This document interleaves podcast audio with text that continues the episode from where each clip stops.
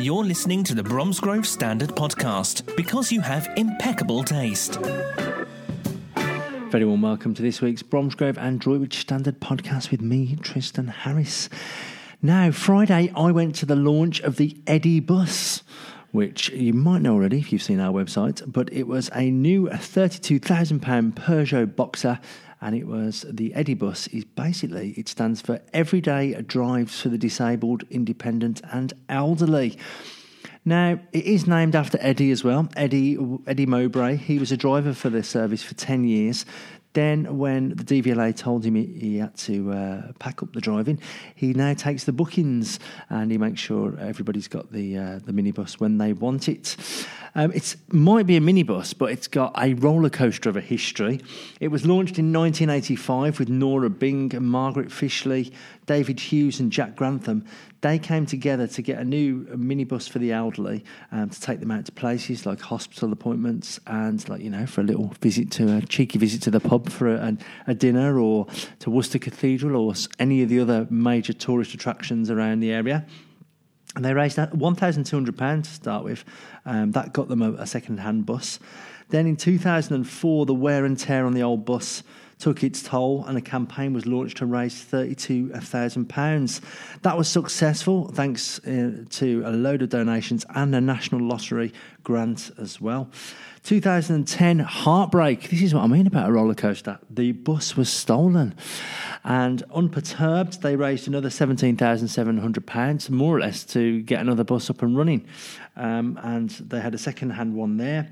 In 2018, that became an aging minibus. Five thousand pounds worth of repairs were needed primarily due to mice chewing through the fuel line.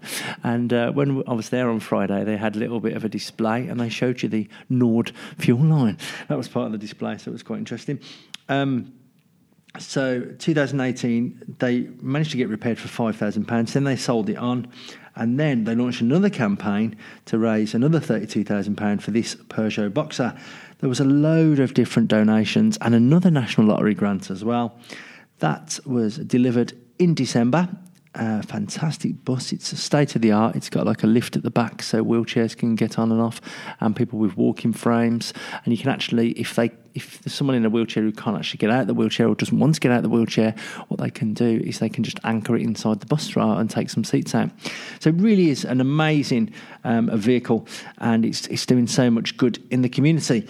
The lack of drivers has always been a problem, so I'll give you some information at the end. If you can spare a few hours a week just to drive um, the minibus and take these uh, these older people and disabled, independent, and elderly um, to places where they want to go, it was quite funny actually because. Um, Robert Trigger, one of the trustees, he gave a speech and he said that um, the elderly uh, some of them say, "Oh, I'm not elderly," so that's why they included independent and disabled, and so it's good. And it also is a nice acronym of Eddie. So I caught up with the three of them. Um, there was Robert Trigger. Um, Enid Harris, who's been using the service for 35 years since its since its inception, and Eddie Mowbray, who the bus is named after. Eddie and Enid cut the ribbon on the day, and here's what they had to say. Here I have Eddie Mowbray at the launch of the Eddie Bus, and it's named after you. What's it like to have a minibus named after you? Well, a little bit embarrassing. Um, you know, it's totally unexpected, but because they say it's in honour of the uh, number of years that I've done voluntary work for the uh, Bromsgrove Minibus Appeal. Uh, but uh, no, uh, I suppose I, I do like the idea that you know, they've taken the trouble to honour me in this way. Yeah, yeah. It doesn't mean that you've got to have to be on it all the time, though, does it? Uh, I don't get to go on it. Oh, you don't get to go on it. You No, used to drive, though, didn't you? You used to drive for the Yeah, the I drove. I drove the old minibuses uh, as, as they came and went um, for approximately ten years. Uh, then uh, the DVLA stepped in uh, because I'd had a coronary attack some 15 or 20 years earlier. Yeah. They suddenly put a ban on me driving. I could drive a car, Yeah. I could drive a track lane machine, a Sherman tank, I can drive everything else, but not a minibus. I wouldn't go driving a Sherman tank round Bromsgrove. you'll, you'll freak a few people out. Well, I think with the roadworks that are going on, it'll probably what everybody will need to get round Bromsgrove. But now you are the man with the plan. You're the one who books it all and, and does it does all the administration. And without you, really, you know, it wouldn't be so organised. Uh, well, I don't know. Robert, he's the trustee. Uh, well, we're all trustees. The drivers are trustees, um, but he's the treasurer, and he's the one that does the organising of events like this. And um, yeah, all I do is quite simple. I take the bookings from the uh, residents, from the nursing homes, and etc., and uh, then lo- try and find a driver who's uh, uh, able to do it, who's free to do it. So you know, And you want more you want more drivers as well. We mentioned this to Enid as well. yes, especially during the summer, um, when people are going on holiday, like you know, the drivers are going on holiday. Usually find that for uh, two or three of them have got caravans, and what they do is hitch up the caravan, off they go. But they don't go for a week or a fortnight. They go for months. yeah. Oh, if only I could do that. and it's like it's like a fire, isn't it? Because the fire, you need the flame, you need the fuel, and you need air. Well, with the minibus, we've got the minibus, we've got the the, the users, and Yeah. now we need some drivers. That's right, yeah. yeah. Okay. We, we, we still could do with more users of it, like, you know, there's the few days when it's not avail- uh, when it's not booked, um, but we need all the bookies we can get uh, to pay for it. Thank you, Eddie. Okay, thanks a lot. I'm in Bromsgrove here with Enid Harris. And it's the launch of the Eddie bus, which was previously the minibus for the elderly. Now, you've used this bus for 35 years, haven't you? Yes, more or less, yeah. Two or three times a month. Yes, and and it's been lovely. And what kind of places do you go to?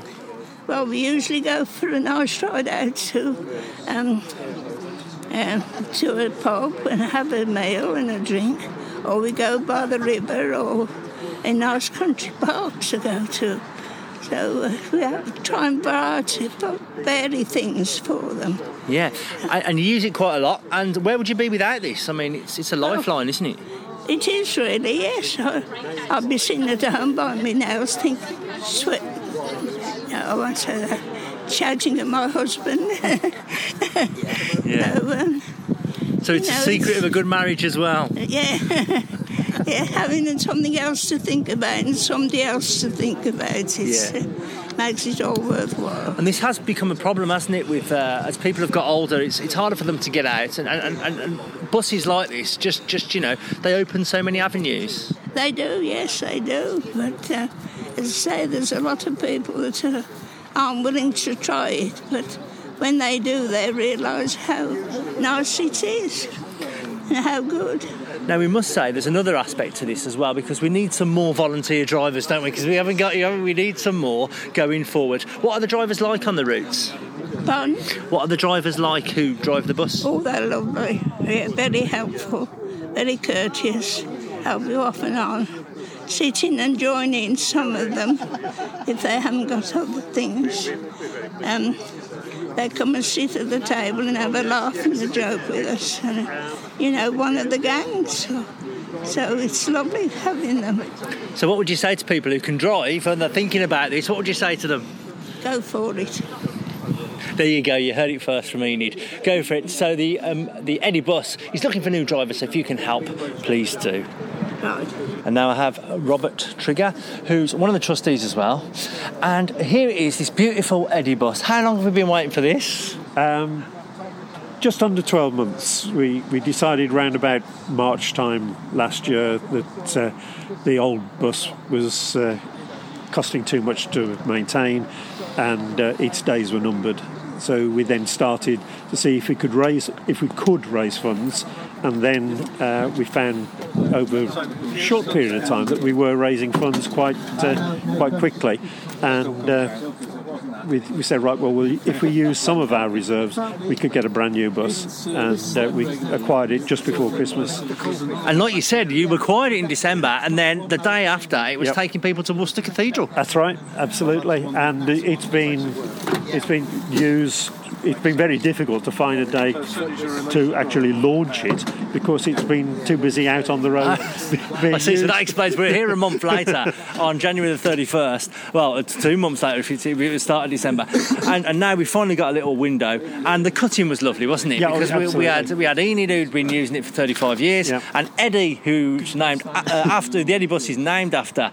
And um, I mean, what would you like to say to to uh, to Eddie and your drivers and everyone? Well, we, we couldn't we couldn't function without uh, with, well without Eddie f- to schedule us, and without uh, the uh, the drivers who are all volunteers.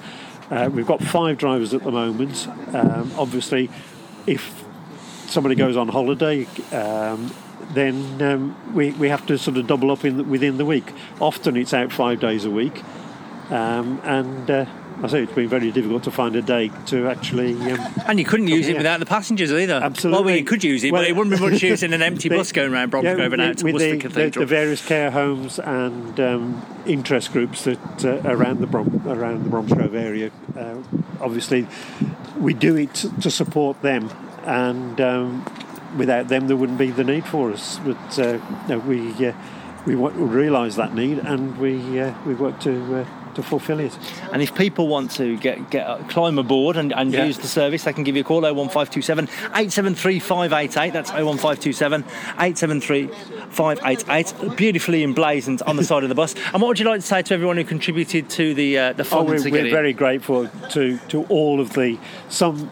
Uh, some of the people uh, have been knitting scarves and raising funds that way, maybe sort of a pound or two at a time.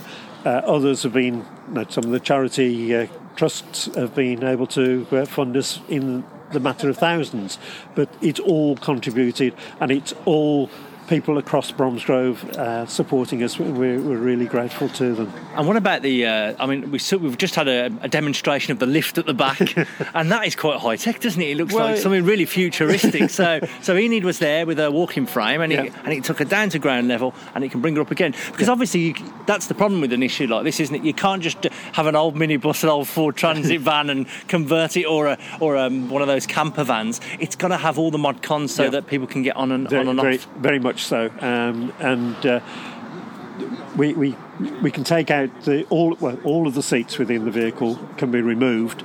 Um, generally, we we uh, take them out down the centre of the bus, uh, but then we can uh, take wheelchairs and anchor them down and um, take out people who are wheelchair bound. Uh, often they'll get in a wheelchair, go up on the the ramp, and then get off the wheelchair and sit in one of the normal seats. But other times they may be that they can't get out of the wheelchair, or it may be a, one of these electric wheelchairs. So they stay within the wheelchair. The wheelchair is uh, anchored down, and they have a, their own seatbelt. Uh, so whatever well. the disability, you can Absolutely. cater for them. We, uh, we, we we can transfer them, uh, and they can take part with the rest of their particular group. I thought you were going to say you can take all the seats out and hold like a tea dance in well, there. Maybe one for the we, future. We haven't, we haven't, thought of that one yet, but uh, it, it's something for the future, certainly. Be a good yeah. fundraiser. Yeah. It's a great day there for the launch of the Eddie bus, which I'm sure you'll see journeying around Bromsgrove and taking people on their merry way. Now, if you can spare a few hours or you want to find out a bit more about the service, they're still looking for more users. Um, so if you are. Um, disabled, independent, or elderly, and you want to get out and about, you can book the bus as well. Um, or, as I say, they're lo- always looking for drivers for just spare a couple of hours a week. 07803 597 081. That's 07803 597 081. That's to call Roberts or you can visit the website theeddiebus.org.uk. That's theeddiebus.org.uk. Go to our website to check out the story. All the information's there, as well as a nice detailed report of the checkered history of the minibus for the elderly and then the Eddie bus. And also, it's going to be in this week's paper as well. Moving on now, we've got some sad news. Um, the businessman who founded Broms- one of Bromsgrove's best known firms has died. David Houston started in the egg industry in 1961 at the age of 18 and he went on to launch Bumblehole Foods. He passed away last Saturday at the age of 76 after suffering with Parkinson's disease for the last six years. His family said following a fall in early December, he, de- he developed a hospital acquired pneumonia, they claimed. Um, after overcoming this, David went on to develop other Parkinson's related complications. He died comfortably at the Rashwood nursing home, surrounded by his family. He bought some land at Bumblehole Lane in Bourne Heath in Bromsgrove in 1963 when he moved from the family house in Old Birmingham Road in Marlbrook. This eventually became the well known and respected business it is today and it employs 80 people. The family said throughout his life, David worked tirelessly to develop Bumblehole Foods into one of the most respected companies in the UK. David's funeral's at 12.30 next Monday. Uh, that's February the 17th at Redditch Crematorium, and that will be followed by a celebration of his life at the Chateau Impney Hotel. Talking of celebrations of life, Last week, after we recorded the podcast, we were contacted by a family friend of Harry Bennett. He was a South Bromsgrove High School student who uh, died at the age of 16. There was a celebration of his life on Thursday, which we managed to publicise on Wednesday to hopefully get a few more people there. Not that we needed it by the sounds of it, because our reporter Harry Leach went along and he said um, it was an amazing tribute to the teenager. St John's Church was so packed, it was standing room only, we all know how big St John's Church is in Bromsgrove, so that is a fantastic turnout. It was a very moving occasion. Um, he was a very active lad uh, was Harry Bennett, and he played for Bromsgrove Sporting and Bromsgrove Rugby Club previously, and now and uh, prior to to his passing, he played for Meadow Park FC and Kings Norton Rugby Club. So there were players there who he'd lined up alongside. Uh, with those teams, and some of them in, in, full kit actually created two lines going into the church and an arch for the coffin to pass under. So it was a really moving occasion. There were some great anecdotes from his friends during the service as well. You can read the full story about that and on our website and on the front page of last week's standard. Great news now for Droitwich, Droitwich Spa neighbourhood plan. It was controversially suspended in the run up to the town council election last year, if you remember. Um, then all the councillors who were elected came on board. The process has been restarted. After years of deliberation, Mike Lambden from the Droitwich Spa Neighbourhood Plan said it was time for local people to play a more active role in forming the DSNP as it's called, in working groups and helping produce its content. The Town Council also allocated £200 to help the management group engage with the public, and there is a meeting at the Sacred Heart Parish Hall on February the 25th. Now, this isn't about the neighbourhood plan directly, but it's to discuss any issues surrounding Droitwich that may. Um, be included in the town in the neighbourhood plan going forward. Um, councillors have also agreed to proceed with the planned phases, which will see the DSNP implemented at the start of 2021 after a year of developing and designing. Anyone interested in getting involved with the DSNP, such as helping assemble and archive documents on the project's progress, should email Mr. Lambden at M. Lambden, that's L A M B D E N, at btinternet.com.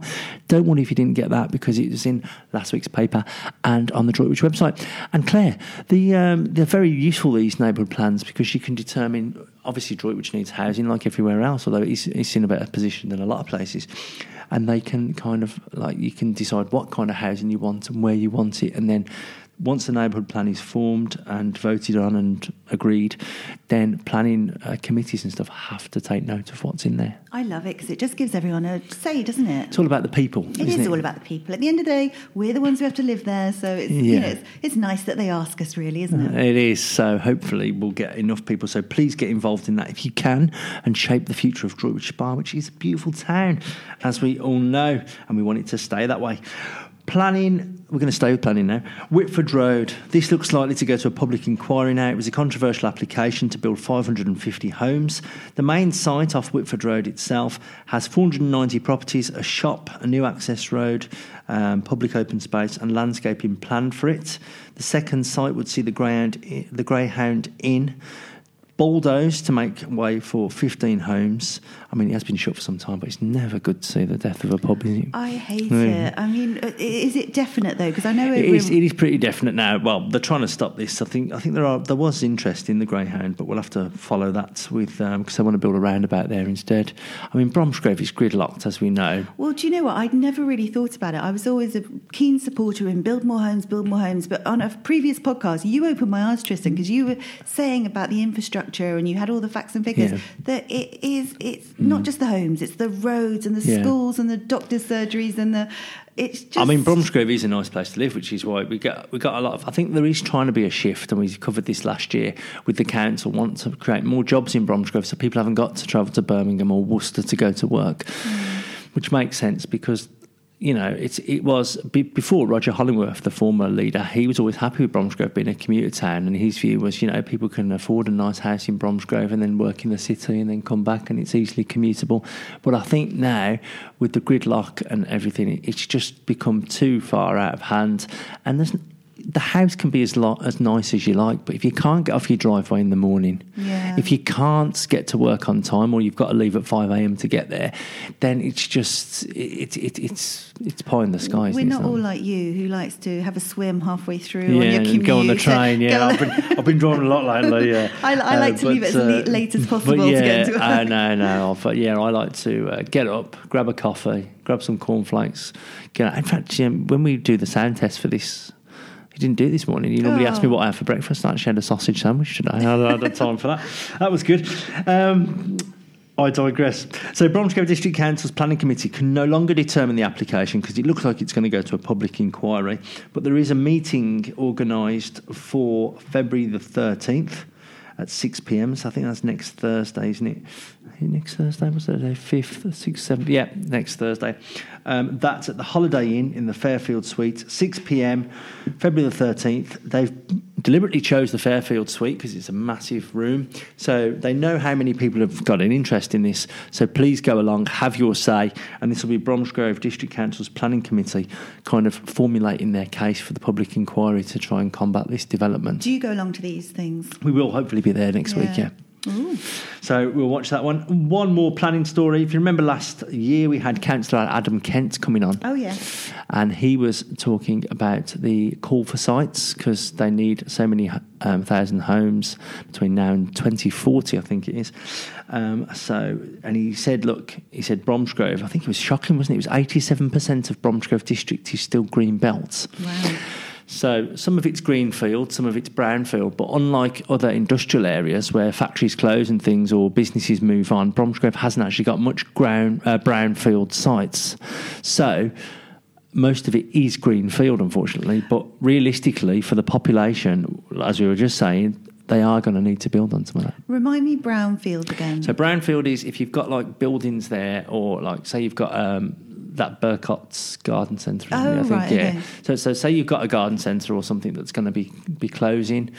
And they want to make way for um, housing, then that's called a brownfield site because it's land that's already been used. It's not as nature But once greenfield is just greenfield is just untouched. yeah, or- untouched. right. So that is going to have to be built on. That's the long and short of it. But it's where you build and where how suitable the again how suitable the sites are for your infrastructure and your roads and your doctors' surgeries and your schools and everything like that. So now the council asked for sites for um, landowners to say, put your site forward if you fancy some housing being built on it. 300 plots of land have been put forward. Oh, wow. Now, don't panic, everyone, because they're not going to build on all 300 of them. Otherwise, there'll be way more houses than they need. But they do want to have a look at each one individually and assess its merits, and then the ones that the council consider to be the most suitable for development will be put forward. The council have pointed out with such a large number of sites, it is going to take a bit of time to go through them all. Um, they'll be working flat out on this, I, I expect. Um, so just bear with us. We'll have all the updates as and when they happen. Great. We didn't do standard shout outs, did we? We started that on the first one of 2020 and then I completely forgot about it. So please, if you've got any standard shout outs for the podcast, people who've done good deeds or people who've got awards, please email them. We can do a story as well and a website piece, or you can even come in on the podcast as well if you fancy it.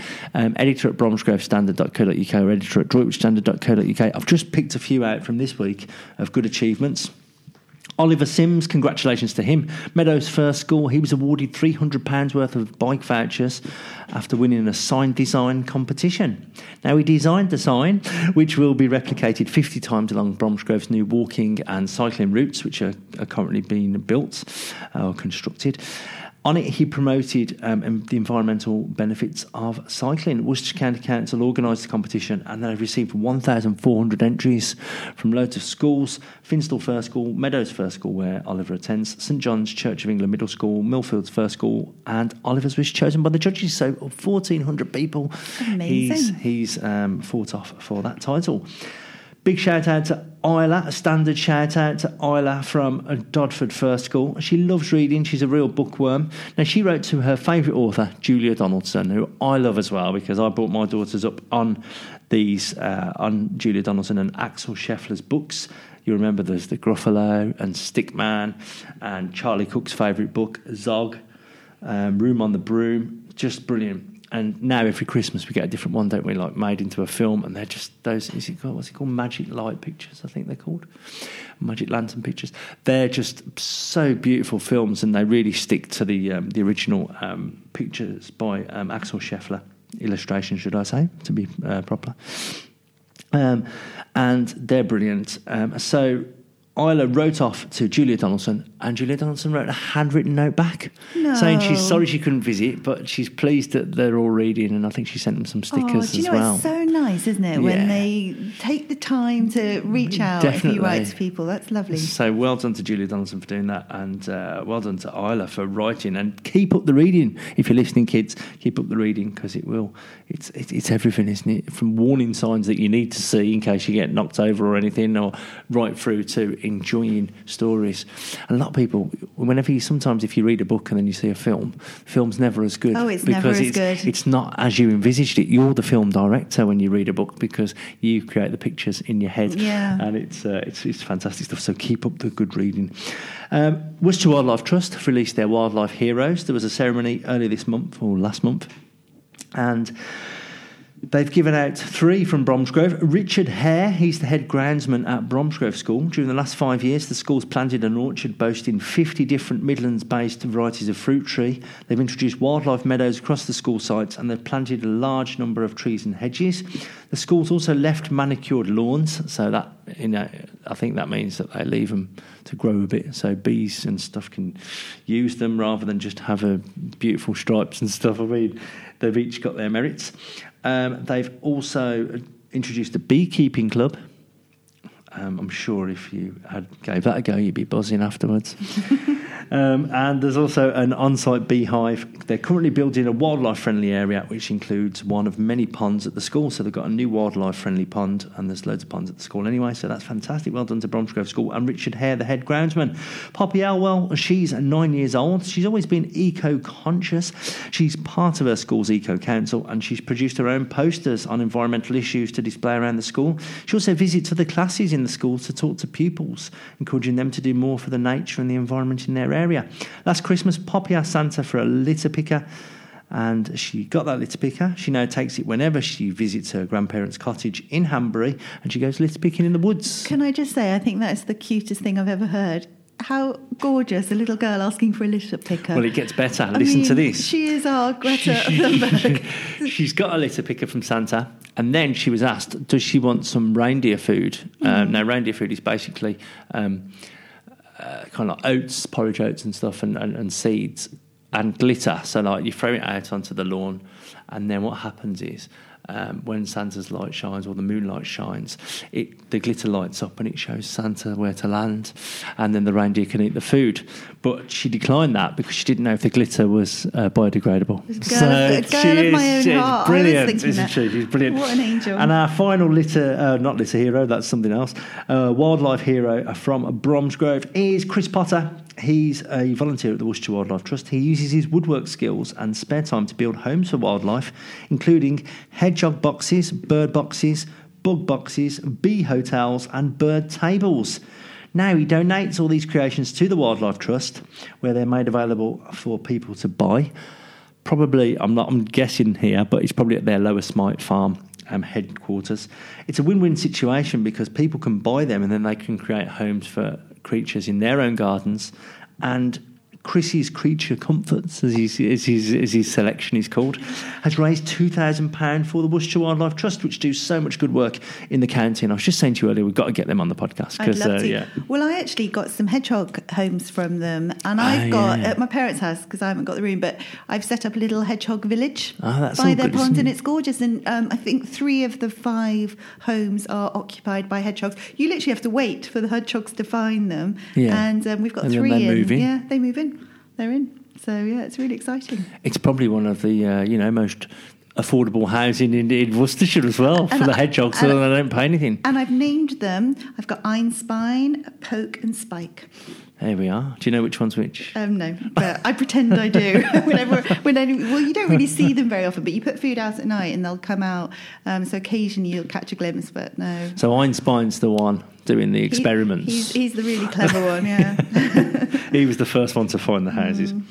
Going to move on to sports. Evesham nil, Bromsgrove six on Monday nights at the Worcestershire Senior Cup. Um, so Bromsgrove opened the scoring with Gregory from the penalty spot, Mike Taylor, hat trick from Dowd, and then Shaquille McDonald rounding off the route in the 81st minute. Now, the other game, the other semi final, hasn't been decided yet. They're still waiting for a date for it, I think. Kidderminster Harriers, who we all know are probably the it's fair to say, are the strongest team in Worcestershire. They're playing Alvechurch in the other semi final, and the winner will play Bromsgrove Sporting in the Worcestershire Senior Cup final. We obviously want Bromsgrove Sporting to win because we haven't got a paper in Kidderminster. and we love Bromsgrove Sporting. Up the Rouslers. Sporting have got um, Lowestoft this weekend, thankfully at home, because you don't want to be. I think they travelled to Lowestoft earlier in the season. It's one of their longest journeys all the way to Suffolk. Um, they beat Banbury 1 0 away last Saturday. So the top of the table looks like this. Sporting are second, having played 29 games and got 54 points. Tamworth are top with 27 games played and 56 points, so two points of difference. But Tamworth, we want them to play those two games and kind of lose them or draw them. Uh, but there's about, I think there's about 10 games left, 10 to 12 games left. So one to play for. If Sporting don't get in the top uh, spots, they'll have the playoffs. So Bromsgrove fans will get to watch more football, but it'll be a very stressful situation like it was last summer. Um, so good luck to Sporting. Try and get yourself down the Victoria Ground and cheer on the lads. That's Saturday, 3 o'clock. Droitwich Spa, they played Bromyard away last night. They went 1 0 down. This was in the Cup because, you know, Sporting. Um, Droitwich Spa, the Saltmen, uh, the other way round, as we say every week. They've actually got games in hand that they need to play, um, so they're more like Tamworth. Um, but they went 1 0 down last night away to Bromyard. Then James Lemon and Jack Davies scored. Um, I think it was Davies first and then Lemon. And they won 2 1, so they're through in their cup competition. This Saturday they're at home to Darlaston, who are second from bottom. Droitwich are second from top. And Droitwich are four points off Wellington Amateurs but they've got four games in hand. So were they to win those, I know it's, it's always a big if in football, but if they were, then they would be eight points clear at the top with about 10 games to go. So good luck to the Saltmen and the Rouslers tomorrow. Uh, both are at home, so get to those if you can. Now, Claire wanted to talk about the Bear Grylls Adventure Centre. Well, I read your review and it sounds amazing, but I wanted to hear it directly from you. Was it terrifying? It was interesting. No, no, it's one of them things. I I say to people I do stand up comedy and they go, Oh God, I couldn't be doing that. I'd prefer to jump out of a plane, whereas I wouldn't prefer to do that. um, but I got this opportunity, and my eldest daughter, Chloe, is a bit of a thrill seeker. She's the one I always hold the bags at Alton Towers and Drayton Manor and all those places, but she goes on all these Ben 10 rides and Nemesis and all these things. So she wanted to go ever since it opened, and we never got round to it. And then somebody said, can you, um, you know, this PR company got in contact and said, could you please review Bear Grylls? Are you available to do that? We want it done before February half term, obviously, because they want to get more people through the door. And I said, yeah. So we booked it for last week. We were going to do the escape room, um, but it was just, we couldn't get it booked up. That was full. So I do fancy so what is it? It's like loads of different. Yeah, so it's the NEC. Yeah. So it's a massive complex, and you go in, and then you've got different um, things to try. Now we started off with the Fear Zone, which is a bit like I'm a Celebrity because you get to, you start off, and the guy asked Chloe was asked to have to like you know delve into this bag, and she did, and she pulled out this thing, and he, she said, "What does it, what's that?" And he, she said, "Oh, it looks like a hood," and it was. So we all got hooded, and then we all walked through this dark maze, Hmm. and then you start off on your feet, and then you have to crawl, and there's different surprises along And the you way. can't see anything? You can't see anything, and then you take off the mask, uh, off the uh, hood, and then there was some creepy crawlies like tarantulas and stuff, and um, cock- hissing cockroaches, but they were all behind glass, thankfully. And then there was uh, a bit to crawl down, and then you went feet first down this other bit, and then at the end, you. Um, I had a handful of uh, mealworms. They were like dried ones. Meal mealworms, buffalo worms, and something else. But you know, you know, if a moth dies on your windowsill, Yeah. right? That, it- they look like that. It was a handful of that. You didn't have to Uh, eat anything, Yeah, like you had I to was- like, you had to like. No, you didn't. Yeah, you went like about you had like a little mm, pile in your hand, And you then you just it? ate it. Yeah. To be fair, it tasted like pork, uh, pork scratchings, and I love pork scratchings.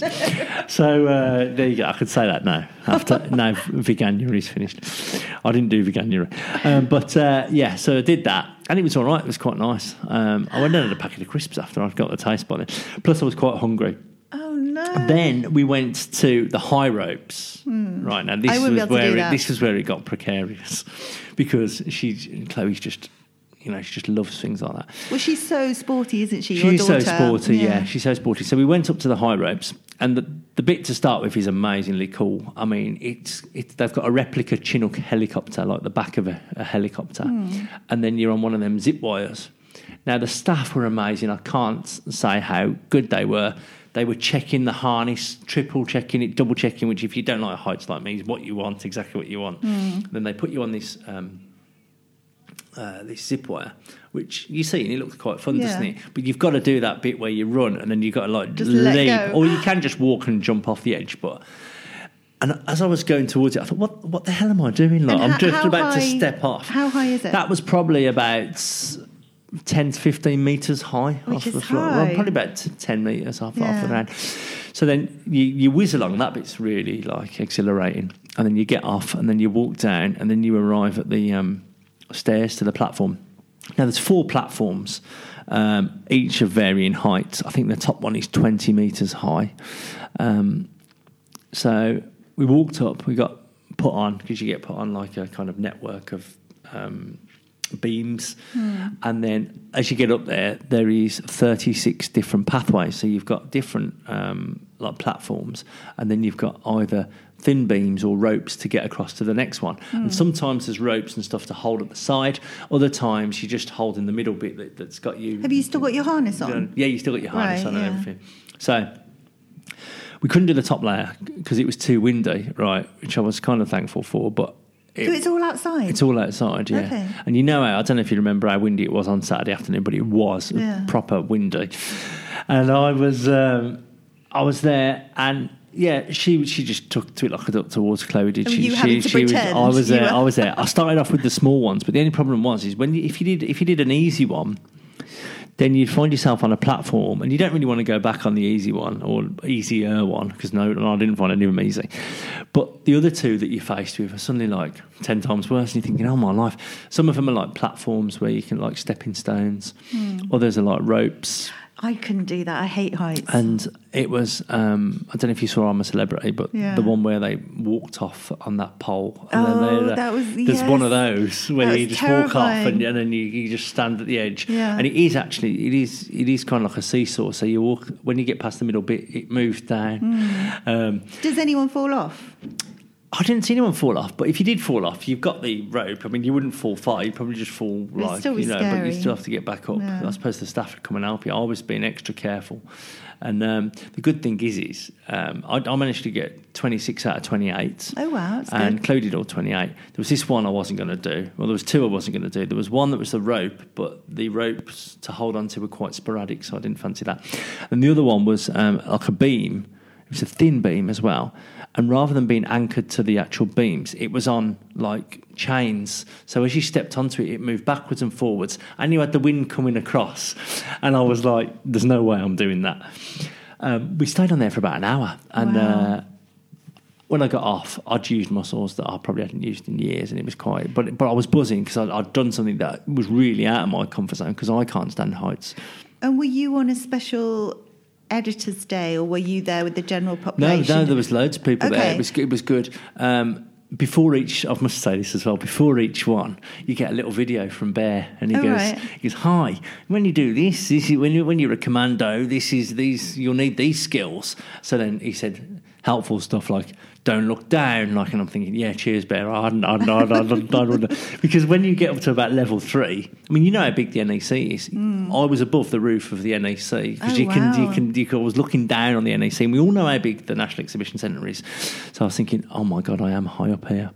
So we did that. So there's a good little um, bit of inspirational video from Bear, and then you go off and do it. When we finished that one, we went down to the Commando Marine Assault course, which that's indoors, um, and you start off with some stepping stones, and then you have to. One of you has to climb over a log. The other one climbs over three logs, but the other one climbs over one log, rolls under the other, climbs over the other. And I did that right, right one. Um, I'd like to stay as close to the ground as possible. And then um, you go under like one of these commando nets, and then you kind of there's like um, Were you racing your daughter yeah, at this she stage? was okay. she was racing uh, next Who to me. won? She won twice, um, purely because um, I was I kept up with her. But then there was two bits. 'Cause you're pretty fit. I am pretty fit. I run. I said this in the review. I run. I cycle. I swim. But I'm no commando. She does. She does cheerleading four times a week. She doesn't run or anything, but she does uh, cheerleading three or four times a week, and she's got like a, an eight pack stomach and stuff. So that probably I haven't got an eight pack. I have got an eight pack stomach, but it's an eight pack of beer that's in there. Um, the the six foot there were six foot walls to get over. And then there was this bit you always see on like Ninja Warrior, you know, where there's like a circular beam and you have to go on your stomach and shimmy across. That doesn't look too difficult, but it is amazingly hard. And I just kept falling off that.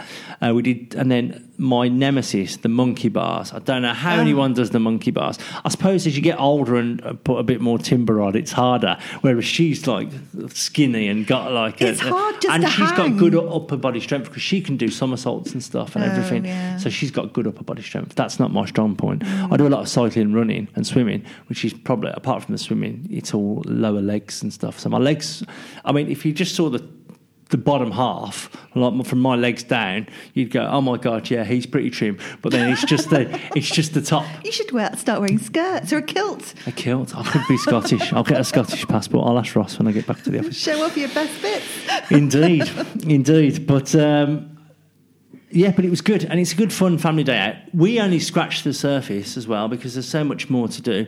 There's like indoor skydiving um, where it's somebody sent me a video of it after.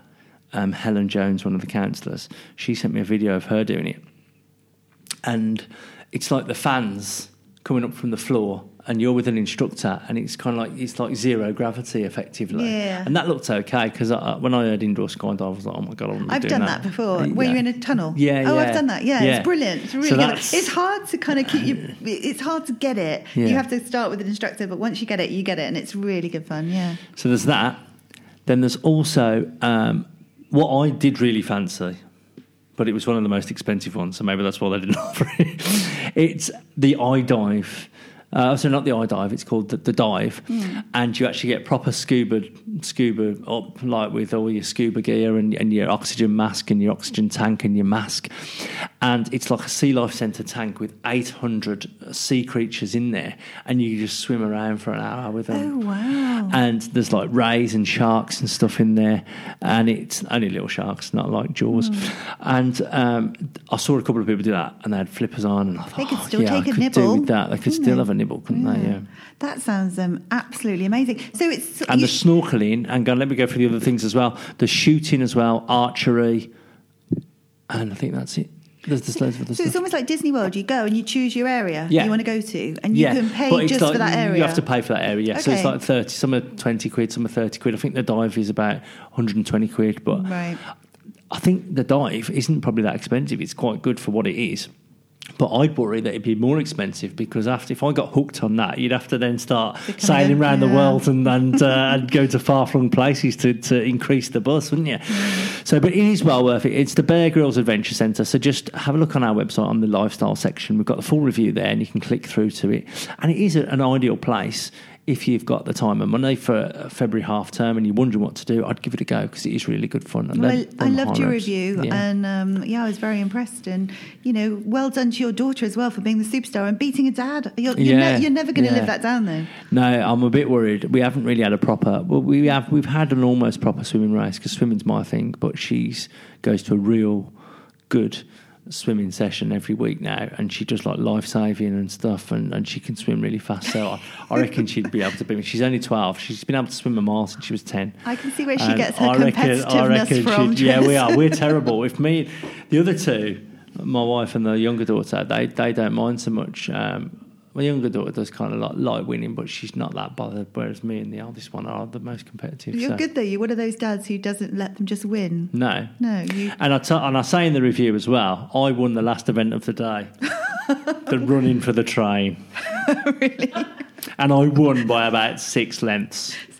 because she's not going to beat me at that because that's something I well I cycle for the train a lot of the time but if I do I hate missing public transport and having to wait a whole 10 minutes for the I next hope you one. didn't leave her on the So, platform no, though, no, I didn't no, no. I did make sure. I was going come on just going I can't run anymore. When we were both heavily breathing after the after the assault course because that was that was just What a brilliant thing to do, though. Like, That's what great. a you know bonding experience as well. It was brilliant. We were buzzing on the way back and we were just chatting about what we'd done.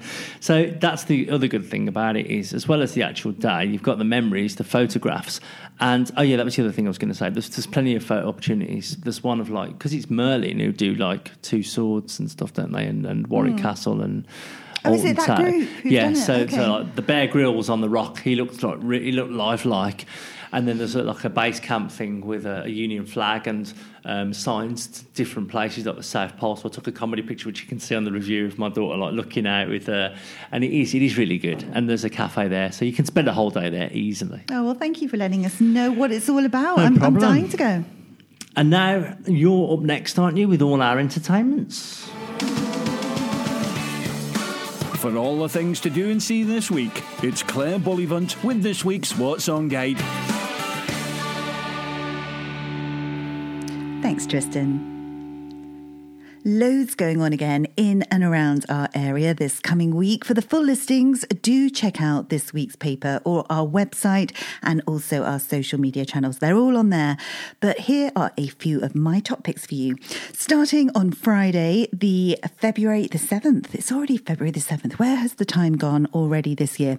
But Seth Lakeman, he will be at the Norbury Theatre in Droitwich on Friday evening. And if you don't know his music, it's the spirit of rock band meets love stories in a folky fiddle, acoustic guitar, and foot stomping rhythm kind of way. Have I described that well? I don't know. Let me know. He's truly amazing, though. In fact, the Guardian newspaper recently said it's the musical equivalent of the bodice ripping blockbuster. Powerful stuff, right? Get your tickets for Friday from the Norbury Theatre website. That's the Norbury Theatre in Droitwich.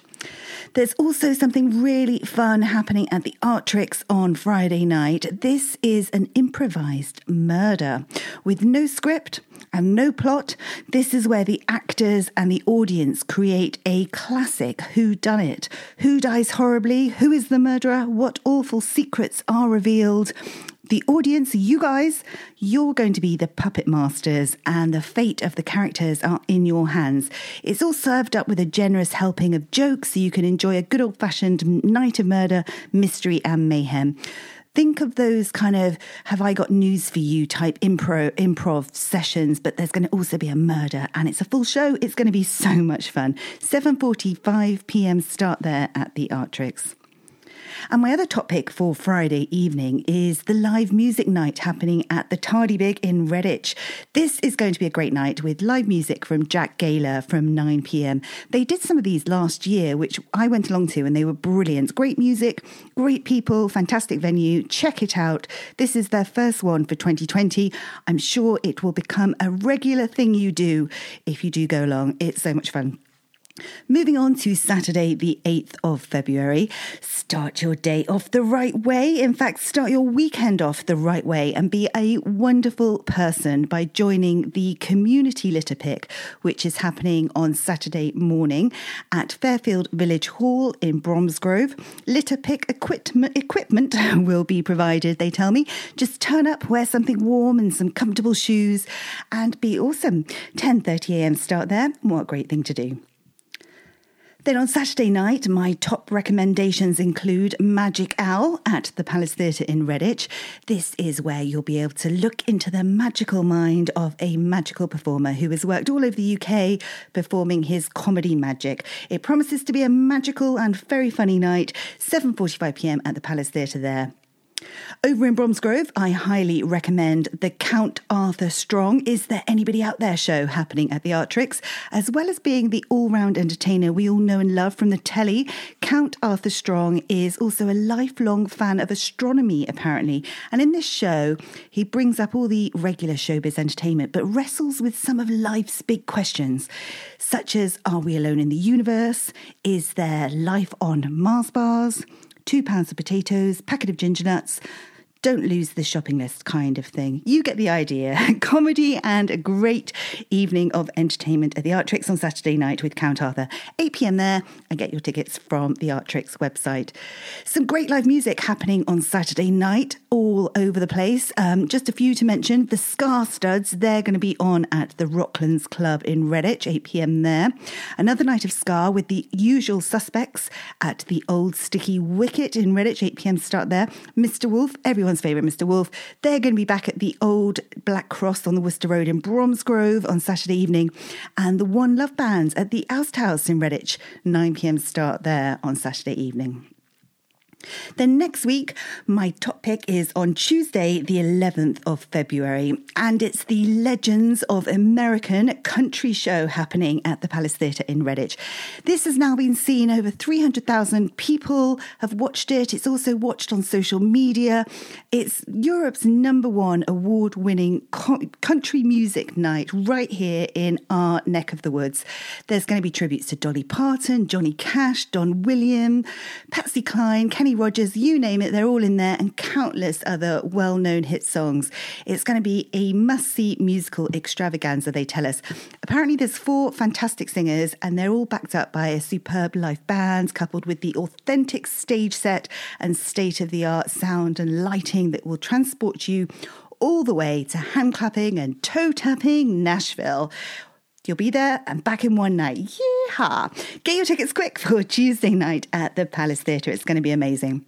As I say, do check out our full event listings in the paper and on our website. And remember, if you have an event going on, do let me know so I can let everyone know for you. Have a great week, everyone. Back to you in the studio. Thanks, Claire. Loads going on again across Bromsgrove, Arubri, and Droitwich, and so much. You know, the the nights are getting lighter and everything, so it's more pleasant to be out and about now. Still a bit cold, but that'll improve in the coming weeks. So please get out and support as many local events as you can. Um, if you want to be on this podcast, if you want us to discuss something, or if there's something you want in the paper or on the website, please don't hesitate to get in touch. Editor at bromsgrovestandard.co.uk, editor at droitwichstandard.co.uk. We've also got our websites as well. Um, we've got daily updates going on there. And then everything we put on there goes to Facebook, Twitter, and we've got an Instagram page as well. That's where all the conversation's happening. So please like us and follow us on those. And, uh, and yeah, join in the conversation. Let's get these two wonderful communities really firing on all cylinders. That's all we've got time for for this week. Um, thank you ever so much for tuning in, and we'll be back at the same time next week.